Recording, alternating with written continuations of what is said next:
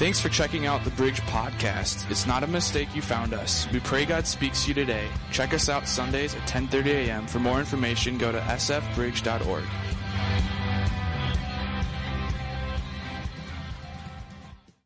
Man, it sure is fun having Mac up here. Uh, but I got to tell you, I'm good with my two. I've got two kids, and we're going to stick to man to man defense, and that's great. But this morning, I want to kind of share with you uh, a little bit of honesty and vulnerability, transparency, if you will. Uh, if you come to the bridge long enough, you'll see that I just kind of try to keep it as authentic as possible. And so this morning, I'm going to tell you about the time I found out I was a dad, okay? It was quite the experience. Meg, my wife, First of all, she lied to me. I don't know if she's in here, but she lied to me. She's like, hey, I need to go run some errands. And I was like, okay, sounds good. It was a Saturday morning. I had a whole lot of plans to do a whole lot of nothing. I had my sweats on. I had a baggy sweatshirt on. My hair was four different directions, and I had no desire of changing it whatsoever. Uh, and so I was excited just to spend the rest of the day playing video games. Can I just say that's okay? Playing video, I, some, some of our teens are like, yeah, that's what I'm talking about. Yeah. Playing video games all day long. And I'm just like, I can't wait. Life is good. I got no plans. This is just awesome. And so Meg opens the door to our apartment. She's got like the biggest grin on her face I have ever seen. Like she's like, I'm like, what did I miss? Okay. Like, what happened? Because you're really, really happy. And she had a, a little bag in her hand, like a little present. I'm going, sweet. Like, presents are always good. I'm always a big fan of presents. So she brought this present into me. And mind you, I'm in the middle of a game right now. So I got my, my headphones one ear off. I'm kind of half paying attention to her. And she goes and she hands me this bag. And I'm like, perfect, perfect. Presents are always good. So I open I open this bag and there's a piece of paper from Allina Health. And I go, I don't get it. like, I don't, I don't get what, what, what I'm reading right now. And then I reach into the bag and I pull out two pregnancy tests, both saying positive, right? And this is where you have the social media videos of the dads going, yeah, you know, and, and hugging and all that good stuff. But can I tell you, my immediate thought was, what have we done? like, like my first thought was like, um, I'm gonna be a dad. I'm not ready for this. Like, like, how are we gonna pay for the thing? Who's gonna change the thing? How are we gonna survive? All these parents have been telling me, like, just wait till you have kids and your life is over. And I'm like, our life is over. Like, like, how are we possibly in the world going to make this happen? Like, I wanted in the worst way to be like, yay! But I, at the, at the same time, I'm like, no! Okay, like I'm like, what in the world are we gonna do? Now, coming full circle, after it sunk in, like, and I got past that initial part of fear, it was kind of that moment of like, okay, this is amazing. I'm gonna be a dad. I'm so excited for this. Like, it, it was not one of those things where we actually dreaded it, but there is that moment when you find out you're going to be a parent that there's, at least for me, there was that initial panic moment of like, I need to get some air. I need to go outside or do something because I don't know what in the world I'm going to do. And I got to tell you from that experience that as crazy as it was, I am so glad I got past the fear because having my now two kids has been one of the greatest adventures of my entire life. To see the joy that comes out, the personality that comes out. Uh, and my two kids are about as different and opposite as you can possibly get. Um, I'm telling you, I apologize in advance if my daughter Parker ever just like slaps you because she is terrifying. She's got personality, like, and unfortunately, she's got her dad wrapped around her finger. But being a parent has been one of the craziest, initially scariest, but most life giving things I have ever possibly put my life to. And I got to tell you, as we talk about Stranger Things, if you're new here to the bridge, welcome. I'm always this loud, I promise. Um, I apologize in advance. But we've been in this sermon series called Stranger Things, which is all about the Holy Spirit. And why I think it's so important for us to talk about the Holy Spirit is because the Holy Spirit is integral to everything we do as a life of faith. But if I'm going to be really honest with all of us this morning, I really believe that when it comes to our first initial experience with the Holy Spirit, our first conversation with the Holy Spirit, a lot of times it feels like how I felt when I found out we were pregnant. There's a little, there's a lot, whole lot of uncertainty. There's a whole lot of like, I'm not sure how this works. I don't know if I want to buy into that. I don't know if I'm good with this. I don't like this. Yet at the same time, I think when we come to a full understanding of who the Holy Spirit is and who He is in our life, it truly does change us. It changes who we are. And so this morning, I want us to just finish up this sermon series. If you are visiting with us, um, we are in a three part series. So the first part was, Who is the Holy Spirit? Quite simply, He's God. Like He is the same God as Jesus, He's the same God as God the Father, but the Holy Spirit is a little bit harder to wrap our head around, right? Like God the Father is one of those people where we can hear, like we can visual big, long beard up in heaven. Jesus, another sweet beard uh, that I wish I could grow, but I can't. And so there's that Jesus that we can picture and kind of manifest and, and have, that, have that type of thing. But the Holy Spirit is one that we just really have a tough time wrapping our heads around. So the first part was who's the Holy Spirit? He's God. But the second part was why? Why do we need the Holy Spirit? Because if you go to a different church, if you go to various different churches, they have different experiences of the Holy Spirit. Some churches will say, oh, yeah, we don't believe the Holy Spirit anymore. We believe that that was for a different time, a different age. Then you go to a different church and they're doing some really funky things with the Holy Spirit. And there's everything in between. So last week we talked about why is the Holy Spirit important. But this Sunday, I'm going to wrap it up with how. How? Because I don't know if there's anyone else in here, but I like practice, right? Like I like to know, okay, actually, I, I, hear what you're saying, man. I hear what you're doing, but just tell me what to do, okay? I don't need the whole oral history about why the wheel was once a square and then a triangle and then a circle and why the lug nut's important. Just tell me how to change a tire, okay? Step one is grab the wrench. Step two is put the tire on there, so on and so forth. And so this morning, if you guys are okay with it, I'm going to get really, really practical. Are we good with that this morning? Perfect. All right. So, how in the world do we handle the Holy Spirit? How do we live a life? How do we have this active living engagement with it? What does it like feel like? Like, it, does God just come in and just take over, or like, what does this look like? How does the Holy Spirit move in our lives? And the short answer is lots of ways. Like a lot of ways. I could spend the whole rest of this message, the whole rest of this week explaining individually how the Holy Spirit works. But to make it really simple, the Holy Spirit moves in some really big ways sometimes. Big ways in which you are just praying. You're sitting in the hospital room. You're sitting just waiting for the, for the verdict of, yes, you're going to make it, or no, we have to figure something out. And you're praying and praying and praying and praying, and God moves in a really, really big way. But there are also those ways in which God, the Holy Spirit, moves in small, subtle ways. The types of ways where you're just like driving down the road and you're just thinking about that one person that you really are estranged from, and you're just praying that God would just continue to mend that relationship. And all of a sudden, just maybe it's a day later, maybe it's an hour later, maybe it's within five minutes, and all of a sudden that person reaches out to you and goes, Hey, can we grab a cup of coffee? Hey, can we get together? We got to chat. Big ways, subtle ways, everything in between. There are endless ways in which the Holy Spirit moves. But today I want to show you practically how he moves in a really, really big way in Acts chapter 10. At Caesarea, there was a man named Cornelius, a centurion in what was known as the Italian regiment. He and all of his family were devout, God fearing. He gave generously to those in need and prayed to God regularly. One day at about three in the afternoon, he had a vision. He distinctly saw an angel of God who came to him and said, Cornelius.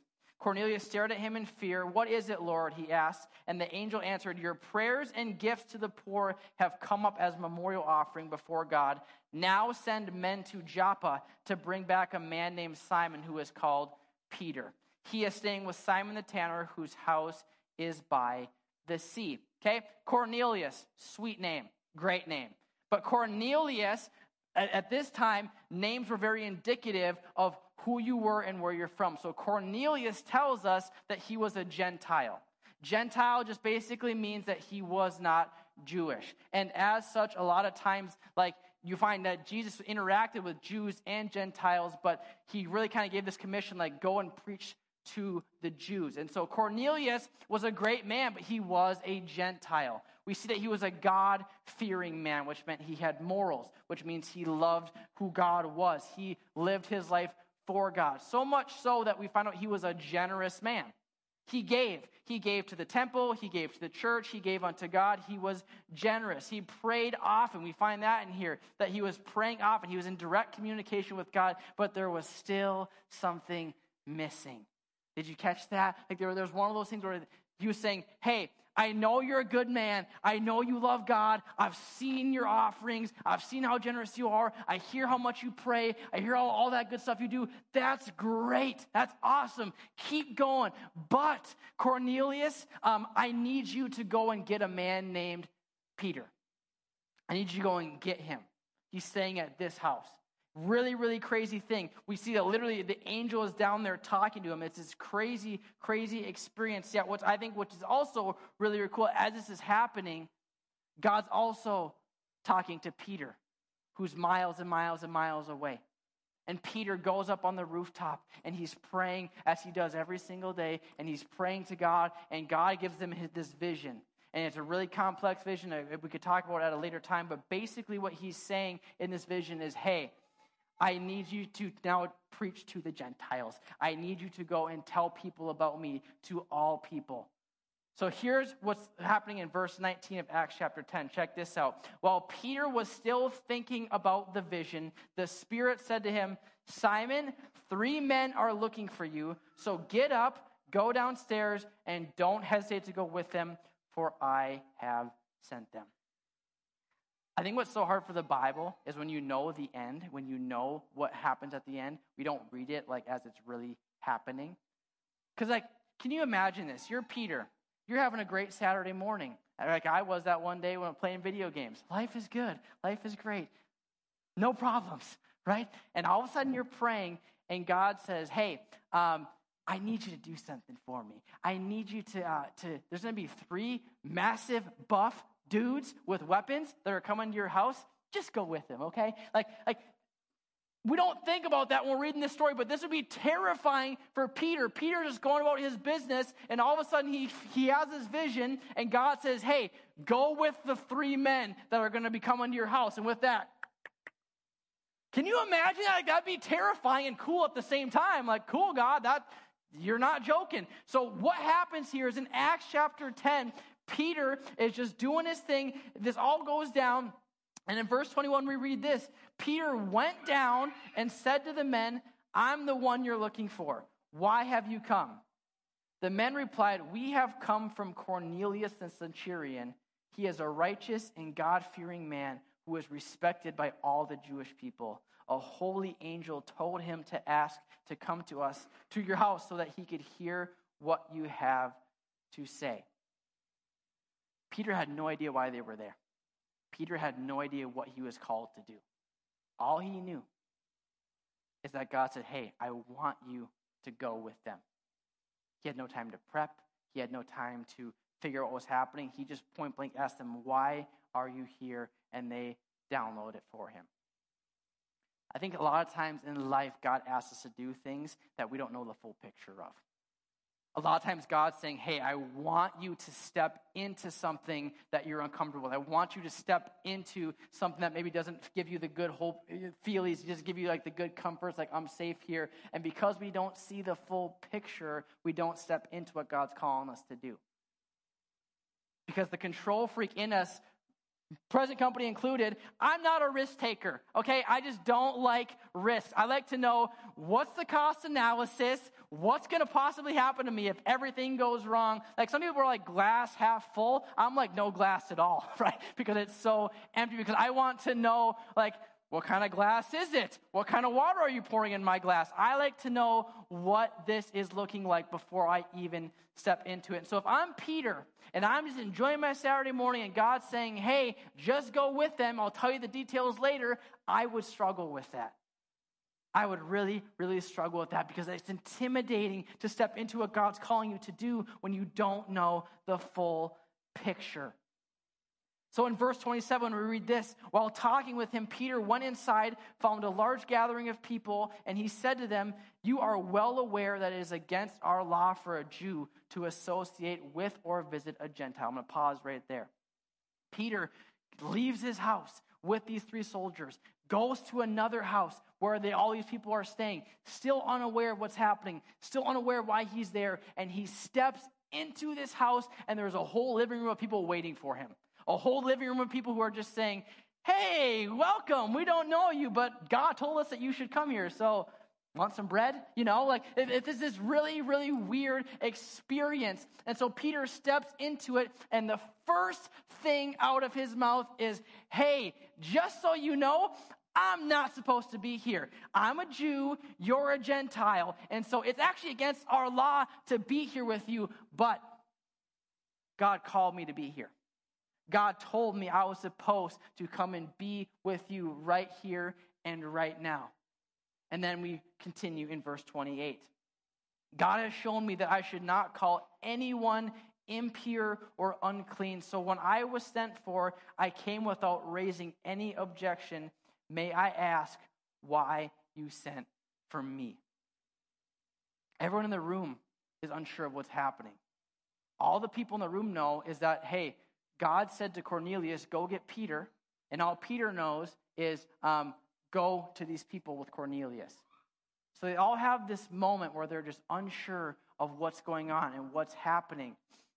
But as Peter begins to step into and kind of gets the full picture, he starts to just preach who Jesus is. He starts to just say, Hey, um, I'm here uh, because God told me to. And I'm here because God said, No longer are, are you people unclean, the Gentiles, God's love is for everybody. Jesus' love is for everybody. He talked about who Jesus was, how he came and he died for all of us. And it's this really, really powerful moment. But where we, in the 21st century, 22nd century, whatever century it is, why it's important to us is right here in Acts chapter 10, verse 44. While Peter was speaking these words, the Holy Spirit came on all who heard the message. The circumcised believers who had come with Peter were astonished that the gift of the Holy Spirit had been poured out even on Gentiles, for they heard them speaking in tongues and praising God. How does the Holy Spirit move in our life? How does the Holy Spirit do something new and exciting? By conjoining our natural abilities with supernatural intervention. How does the Holy Spirit move in your life? How does He do something new and fresh? By taking who you are and just doing something supernatural through you. Last sermon here, that I talked about in Psalm 139 that God says you were fearfully and wonderfully made. Believe it or not, God made you exactly how you are supposed to be. Your height, your personality, the things that bug you, the things that irritate you, the things that you're really, really good at. God so intentionally and uniquely created you for that reason. Fearfully and wonderfully made. If I were to translate that, He made you perfectly, exactly how you are meant to be. And then in Esther, we see another book of the Bible. The, the, the, queen says this You were put on this earth for such a time as this. If you ever doubt your purpose, you ever doubt your significance in this role, I want you to understand this. God, in His infinite wisdom, who knows everything all the time, He made you with certain personalities, certain attributes, certain gifts, certain quirks. Everything about you, God made you distinctly and uniquely and put you on this earth in this geographic area on this time for a purpose. He could have picked any time, any place, anywhere, but He chose to create you and me for right here and right now. So instead of doubting who we are, instead of doubting what's happening, we have to understand that God is trying to conjoin what He's naturally already put inside of us to partner with His powerful work through the Holy Spirit. I know the Holy Spirit for some of us is brand new. You're like, I don't even get what you're saying, man. Like, I just came here to church and I'm brand new to this whole thing. I'm not sure what all this is looking like. You're speaking gibberish to me, but here's what I'll say really, really simple God is up in heaven Jesus, his son, who died for you and gave you a fresh start, is sitting next to him. But God cares about you and me so much that God, through the Holy Spirit, is actually living inside of us right now, right here. And his desire is for us to be able to go, you know what? I created you a certain way. I want to partner with you to impact the world. I want to do something new and fresh inside of you. So when the Holy Spirit is moving inside of you, it's not this complete overhaul. It's not this complete just taking the wheel like your dad does when you're 15 years old and you're about to go into the ditch. Like the Holy Spirit is partnering with you, not overtaking you. What do I mean by that? Peter was on the roof and he said, Hey, I want you to go to the house of Cornelius. He didn't say, Hey, Peter, you're going to Cornelius grab him and yank him over there. He said, Hey, I want you to go and do something that is foreign to you. I want you to go and do something that's outside of your comfort zone. I want you to do this. But Peter still had a choice. Peter could have said, uh, no. I don't know this guy. There's three buff soldiers here that probably could snap me over their leg 10 times over, and who knows if they're going to even get me there. How do this is not a trap, God? I don't know how I feel about this. He had a choice. He could have went, or he could have not. In the same way, you have a choice. When God's calling you to do something, you have a choice to say yes or say no. But here's what I want us to see is that if Peter said no, it wasn't just Peter who was impacted, it was an entire house that had a radical experience with God because of him saying yes. So, why do we need the Holy Spirit? Yes, it's direct access to God. Yes, it allows us to be tuned into who He is exactly and distinctly. But the Holy Spirit, why it's super, super integral to us, is because the Holy Spirit will naturally help us reach other people. You'll discover that the Holy Spirit is one of those things that's not just meant for us, it's meant for somebody else. Okay? So let me let me paint it this way. When I graduated high school, I got one of the world's greatest presents. And I'm, I'm not going to lie to you. My dad's in the room right now. I kind of I kind of t- put this story into my message before my dad was even here. This is not me just buttering him up so he buys me free lunch. Like this is a story I put in there before. Uh, so just know that. But my dad wanted to spoil me for all of my hard work in high school. Um, I'll just tell you that. It's not because he liked me more, it's because I just got better grades than my sister, right, Dad? Right on. if you're watching, sis, I love you, beat you, right? But oh, my dad, he was like, something my dad and I, if you know about us, something that we love to do is duck hunting. It's the thing that we look forward to every single year. He's been taking me since I was five years old. It's something we bond over. It's something we look forward to because life gets crazy and they live an hour away, which is not that far, but life is crazy. And so we look forward to duck hunting every single year. So when I was 18, I graduated high school. My dad bought me my dream shotgun, the shotgun that I looked forward to, the shotgun I would research, the shotgun that I shoot to this day. And every time I think of it, I put it to my shoulder, it just fits perfectly. It's awesome. But that first summer I got my shotgun, every single day I would pull the manufacturing box out from underneath my bed, open it, and go, that's nice, right? Like, like I loved this shotgun. It was awesome. Every single day I would open the box, put it together. Mm, this is nice. And then dismantle it, put it back in the box, and push it away. Now, Summer goes on and we go trap shooting in August. We're getting ready for duck season. So, what do I do? I grab the box, the manufacturing box, the white box that just says Beretta on the front of it, and I just don't put it in my gun case. I just take the whole box and just bring it to go shooting with us and my extra shotgun. And so we were going trap shooting, and what do I do? I pull out my old shotgun, right? Because I wanted to shoot that one. My dad's like, What the heck are you doing? Like, why aren't you shooting your new gun? I'm not proud of this, but um, I just said, I didn't want to get it dirty. I didn't, I, I didn't want to put any scuffs in. I didn't want to. I didn't want to get it all full of gunpowder, right? I didn't want to do that, which sounds insane, right? It's a shotgun. It's meant to be shot. It's meant to be used. If you know what that thing has seen in the last six, eight, ten years, you'd be like, You've come a long way. Sometimes I feel like I might just eject the shells and use it as an oar every once in a while because we're stuck. Like the thing has been through so much different stuff since then. But what I think is so funny is I was so nervous of using this gift because I didn't want to wreck it. I didn't want it to get scuffed. I didn't want to pull out the shotgun and put a, a mark in it because I didn't want it to get wrecked. Even though its intended purpose was to literally just be tossed around and for a distinct purpose of getting dirty and being used. But how many times do we use the gift of the Holy Spirit in the same way? We're scared to step into it. We're scared to screw it up. We're scared to operate in the Holy Spirit because we don't get it. We don't know it. We're not sure of what's going to happen. But the problem is, in the same way as if I didn't use my shotgun for its intended purpose, it would never fulfill what it was called to do. The Holy Spirit is the same way. If we don't actually operate and work in the Holy Spirit, it's not going to be for its intended use. The Holy Spirit is a gift to us for us to help other people. You're going to find out really quick something we're passionate about at this church is we love God with all of our heart. We love what God's doing. But at the same time, because we love Him, that vertical love translates into horizontal love as well. We want everyone who walks through our church doors, whether it's one time or whether it's 1,000 times, we want them to feel loved. We want them to feel accepted. We want them to know that they're loved and cared about.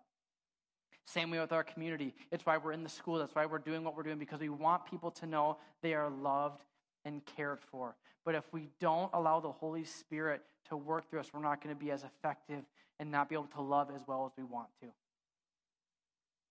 And here's how we do it 1 Corinthians chapter 12. Here's the really, really practical part of this entire message.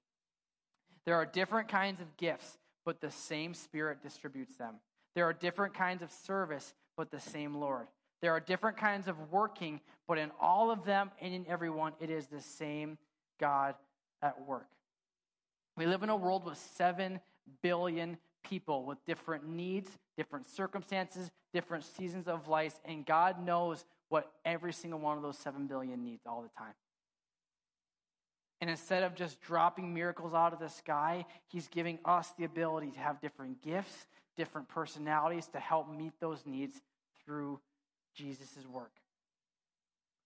And in 1 Corinthians chapter 12, verse 7, it says this Now to each one of the manifestations of the Spirit is given for the common good. To one there is given the Spirit of a message of wisdom, to another a message of knowledge by means of the same Spirit, to another faith, to another gifts of healing, to another miraculous powers, to another prophecy, to another distinguishing between spirits, to another speaking different tongues. There's all of these different gifts of the Holy Spirit, and God desires to use them in a really, really practical way. So, I'm going to break this down really practical because, again, I'm a list guy. Lists are good, right? Lists are really, really good. I have my wife make me one every day of chores I need to do. She's awesome.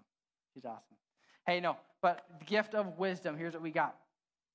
The gift of wisdom is that God will give us wisdom for a certain circumstance, a certain situation that we don't possibly have before. It's not just like, hey, this person's really smart, this person's really wise. This is a gift of supernatural wisdom. The next one is knowledge.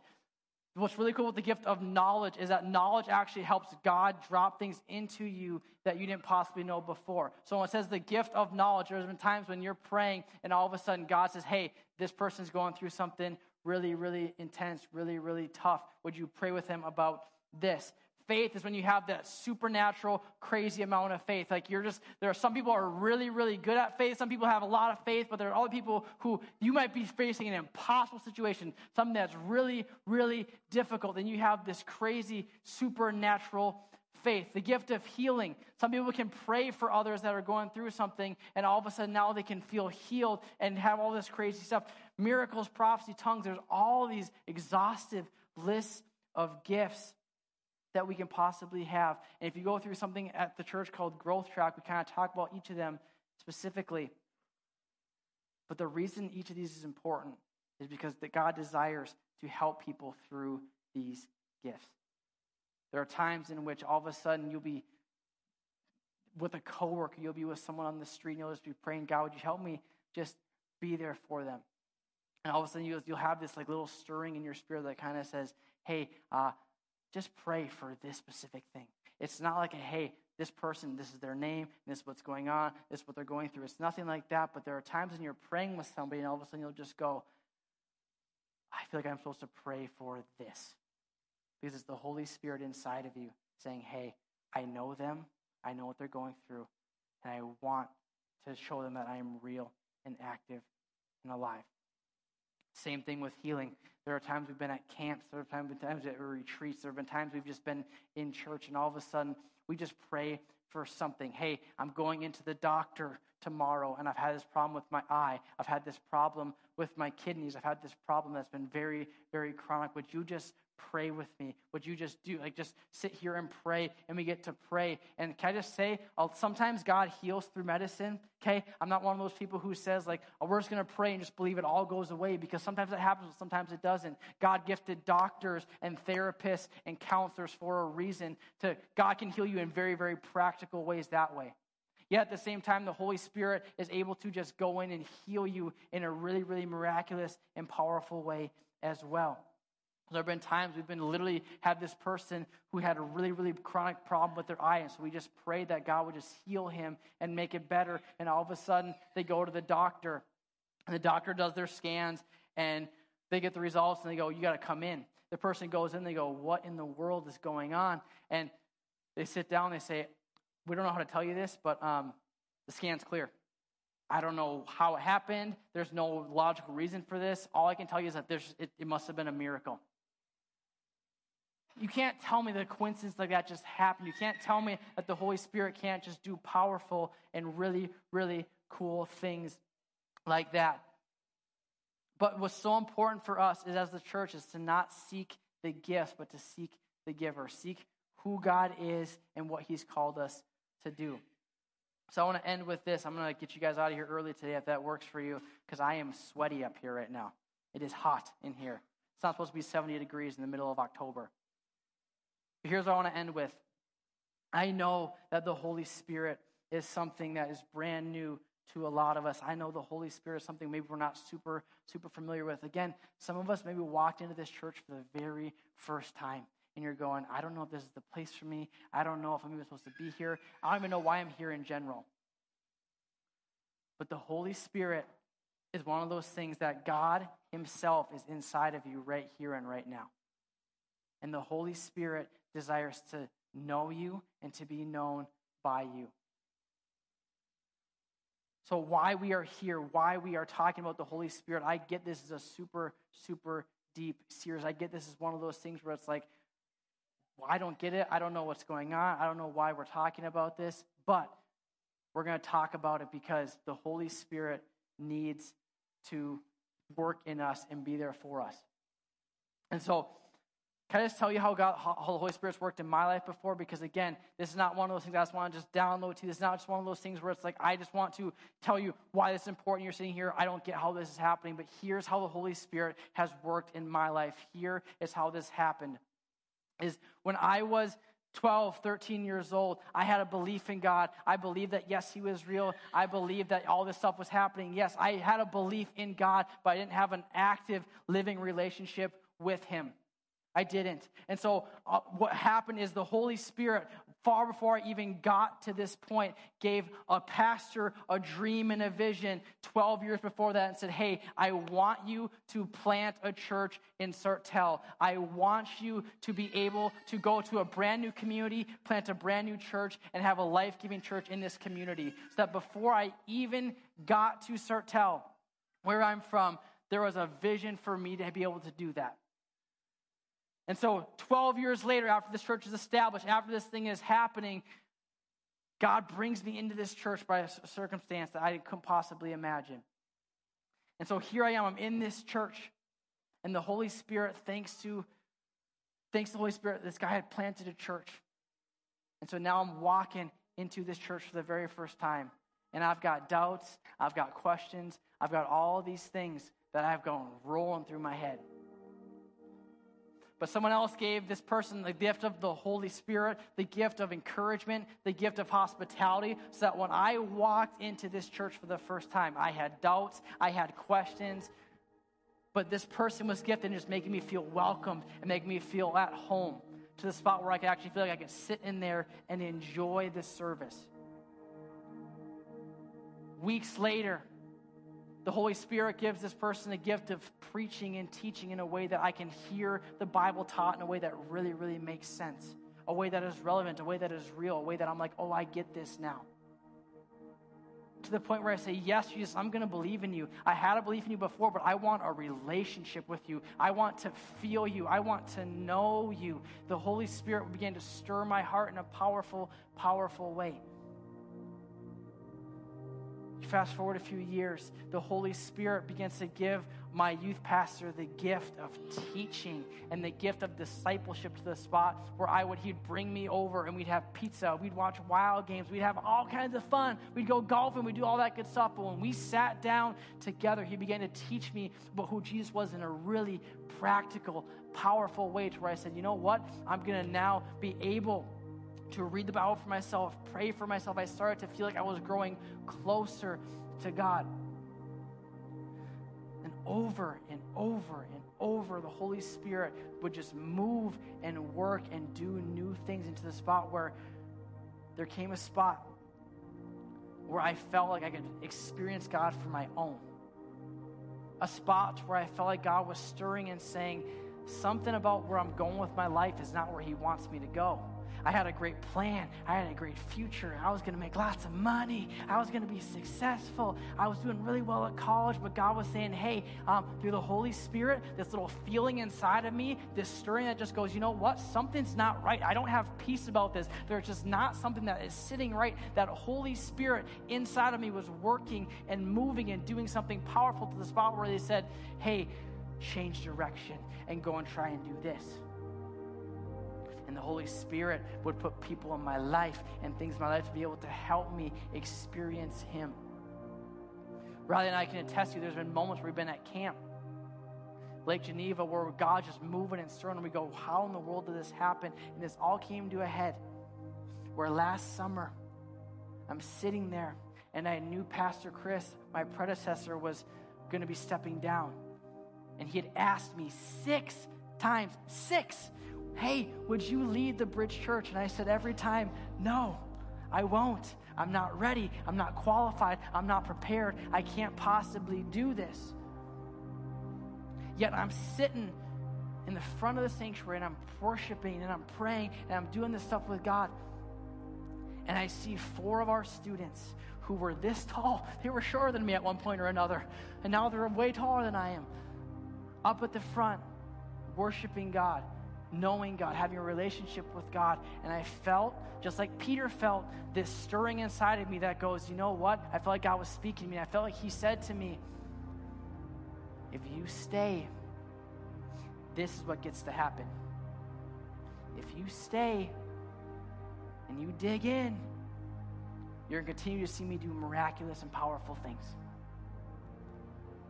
And so as I do that, I turn around, I head back to the back of the sanctuary just to, to process what I just heard, and I have just tears rolling down my face. And I kind of laid out a fleece to God, an ultimatum. God, you ever done that? Like, hey, God, if I really just heard that, I'm gonna need you to just give me like one more little, one little more little symbol here. I almost gave him an ultimatum. I'm like, all right, God, fine, fine. I will do this if my family is to be okay.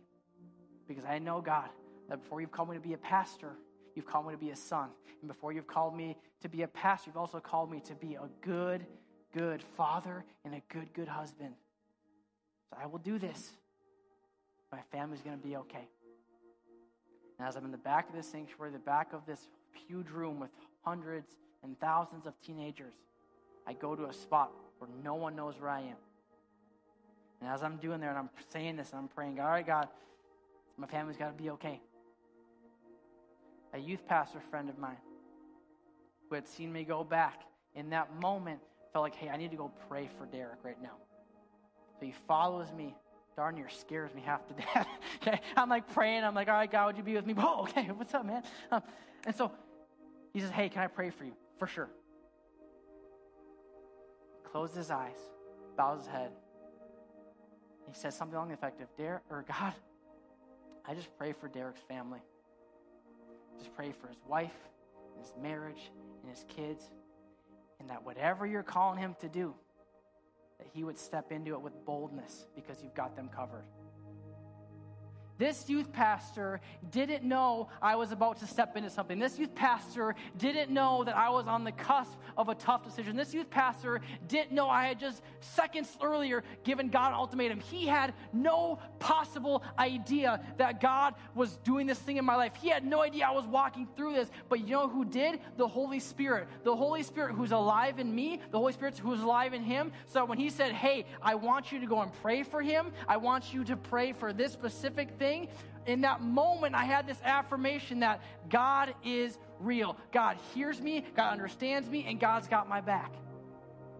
So if you're brand new to the Bridge Church, you're like, this is some deep stuff. It's some deep stuff. I promise you, this is like the deepest I've ever dove into anything like this. I promise you, if you come back next week, we're going to talk about some really, really other cool stuff. But before we do, as we wrap up a sermon series on the Holy Spirit, we don't stop with the Holy Spirit being involved in our church because the Holy Spirit is the only reason we're here. The Holy Spirit is the only reason how we can have an active, living relationship with God. And yes, there are some gifts, there are some things we can do wisdom, knowledge, prophecy. If you want to learn more about those, we have a spiritual gifts test that you can take, all that good stuff with our growth track. But for right here and right now, our church needs to understand that God sees you and understands you the Holy Spirit lives inside of you, knows what you're going through, and knows how to get you through it. So this morning, will you pray with me as we wrap up?